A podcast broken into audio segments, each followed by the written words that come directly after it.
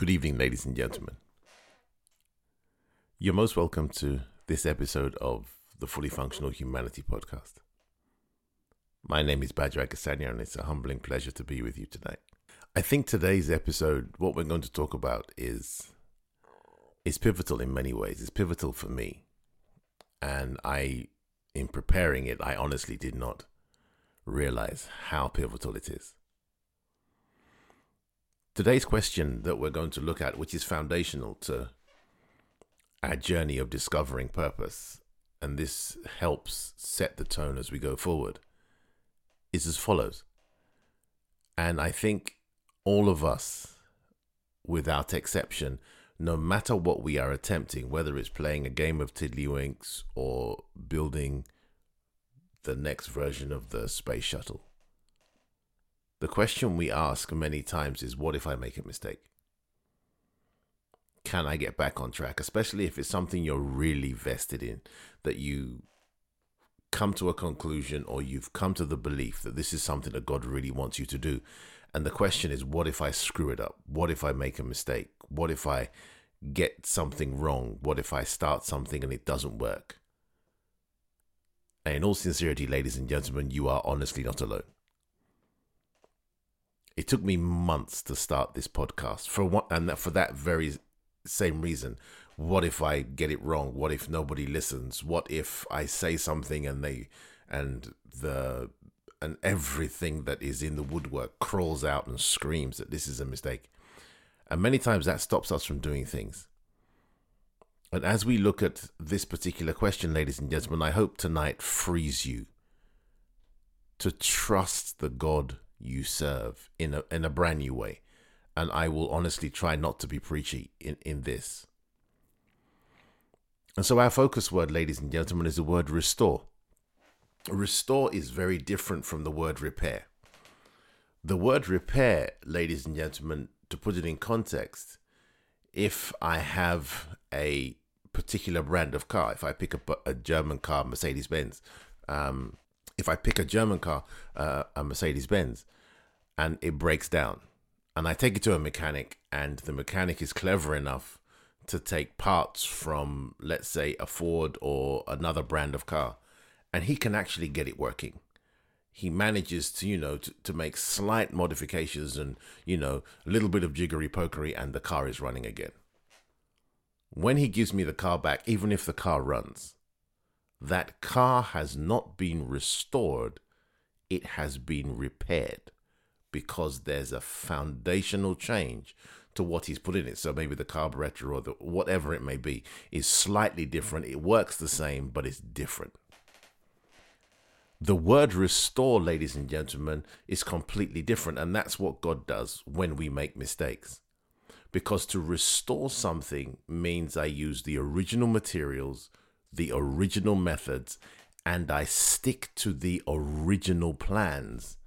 And based upon that, I bring that particular thing, whatever is broken or whatever is brought to me, back into action. And when we come to God, and if we've made a mistake, and we will make mistakes, and you will make mistakes on your journey to something as valuable as your purpose, we will get it wrong sometimes. We will have slip ups, we will have failings. And the Lord says, Come to me.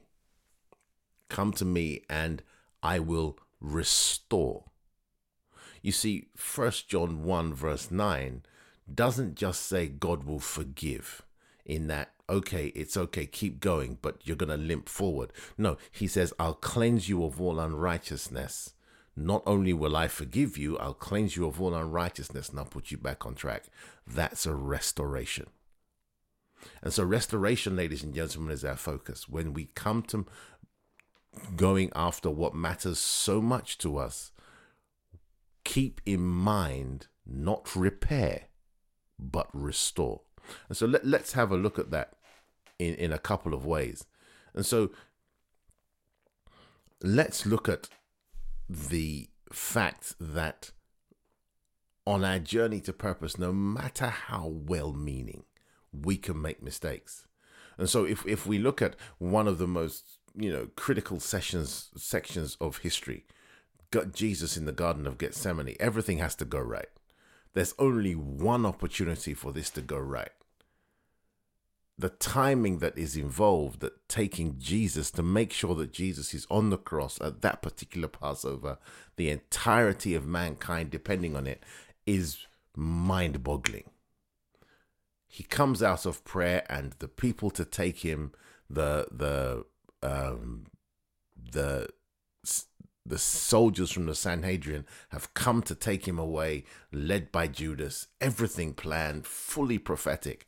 And at that moment in time, the history of the human race depends on everything going right. Jesus has prayed, he's, you know, he's sweat blood. God sent an angel to strengthen him. So we realize there is a lot invested in this particular moment going right. At that point in time, one of his disciples, if I'm not wrong, it's Peter, pulls out a sword and says, Master, this will never happen to you. Remember, he's been sleeping, he has not been praying. And he swings the sword and slashes one of the servants of the high priest. Now you you, you realize soldiers, um, if you understand the nature of soldiers or armed men, when they come like that, they're ready for a fight. It could have gone horribly wrong. And ladies and gentlemen, something happens at that point in time, and this brings home the power of the fact that a God given purpose is exactly that it is God given at that moment in time, Jesus responds and says, "Stop!" And he doesn't just say stop. Now there's a man bleeding. There's and he's you know his ears cut off. It's the middle of the night, so there's no way they're gonna find the ear. And this is something that has always touched me. The power of God to restore flows through that moment. These are people that are coming to take Jesus to three days of horrendous treatment and then to the cross. Jesus reaches his hand. He doesn't just stop his servants or his disciples, he reaches out his hand, lays his hands on Malchus, and as the blood runs through his fingers, he heals him. Now, he doesn't just stop the bleeding. When the Bible says he heals him, the ear grows back at the most difficult time of Jesus' life. And then Jesus says, Right, you can take me now. And so when you think about it, that is the power of God to correct our mistakes. And so, ladies and gentlemen, if you do make a mistake, no matter how passionate, no matter how heartfelt you are. God says, if you do make a mistake, to use a phrase, He said, I got you. That I hold within me the capacity to restore, not just you as a person, you and I as, a, as people, but also to restore the process so everything plan keeps ticking the reason we know this is uh, uh, the reason or we accept this, ladies and gentlemen, is as follows. Purpose is always discovered. It is never fabricated. That means your purpose is discovered. It is a God given purpose. That means there is an Almighty God sitting on the end of it that says, I'm there to make it right. And if that be the case, we can return to Him and say, you know, we've made a mistake, we've we we you've done something wrong, or we've slipped up in whatever way or manner, and He'll say, I paid for that on the cross. I'm there, and I have the power and ability to put everything back on track. Um, I can restore it. And so then, and to, to close out the story we just told, Jesus does go to the cross and we are remarkably saved. And so, ladies and gentlemen, what I want you to understand is whatever you are believing God, whatever you discover, whatever you have come to discover that this is your purpose, be brave enough to go after it because the Lord God is ready for us to make mistakes. It may not be perfect. And that's one of the things about this podcast. And, and I want, I'm, and this was one of the things I found out. And it was during the first episode that, that it hit me that I'm just going to leave it as close to raw as possible. I may take out the coughs, the bumps, and the phone ringings and stuff like that. But otherwise, I'm just going to leave it as pretty much a single take. It's a, because it's a conversation, and I that's what the Lord laid on me. I'm not going to try and make it perfect. The world is not perfect. You're going to carry out your purpose in an imperfect world, and ladies and gentlemen, in an imperfect manner. It is God that's going to make sure the magic happens. And that's what I want you to please remember. Couple of things I want you to remember before we close out today. And just to keep that thought going, let, let, let me let me put it in context. The question is, can I get back on track if I make a mistake? And the answer is yes. I'm not saying it won't take work, and I'm not saying it won't take effort and humility. But what I want you to know is the God who gave you the purpose is able to fix things and put them back on track. What that takes away, and this is what I hope helps you, it is the fear of making a mistake that many times is the most destructive thing. It's the fear of getting it wrong, the fear of reprisal, the fear of slipping up. And as we think about it, there are two scriptures that come to mind that I'd like you to, to consider. One of them is, is in Hebrews 2, verse 15, and speaking about what Jesus has done. And it summarizes his ministry in a very unusual way. The fact that, you know, he takes, um, he becomes a man and he takes part of flesh and blood just like we are. And he also chooses to go through death.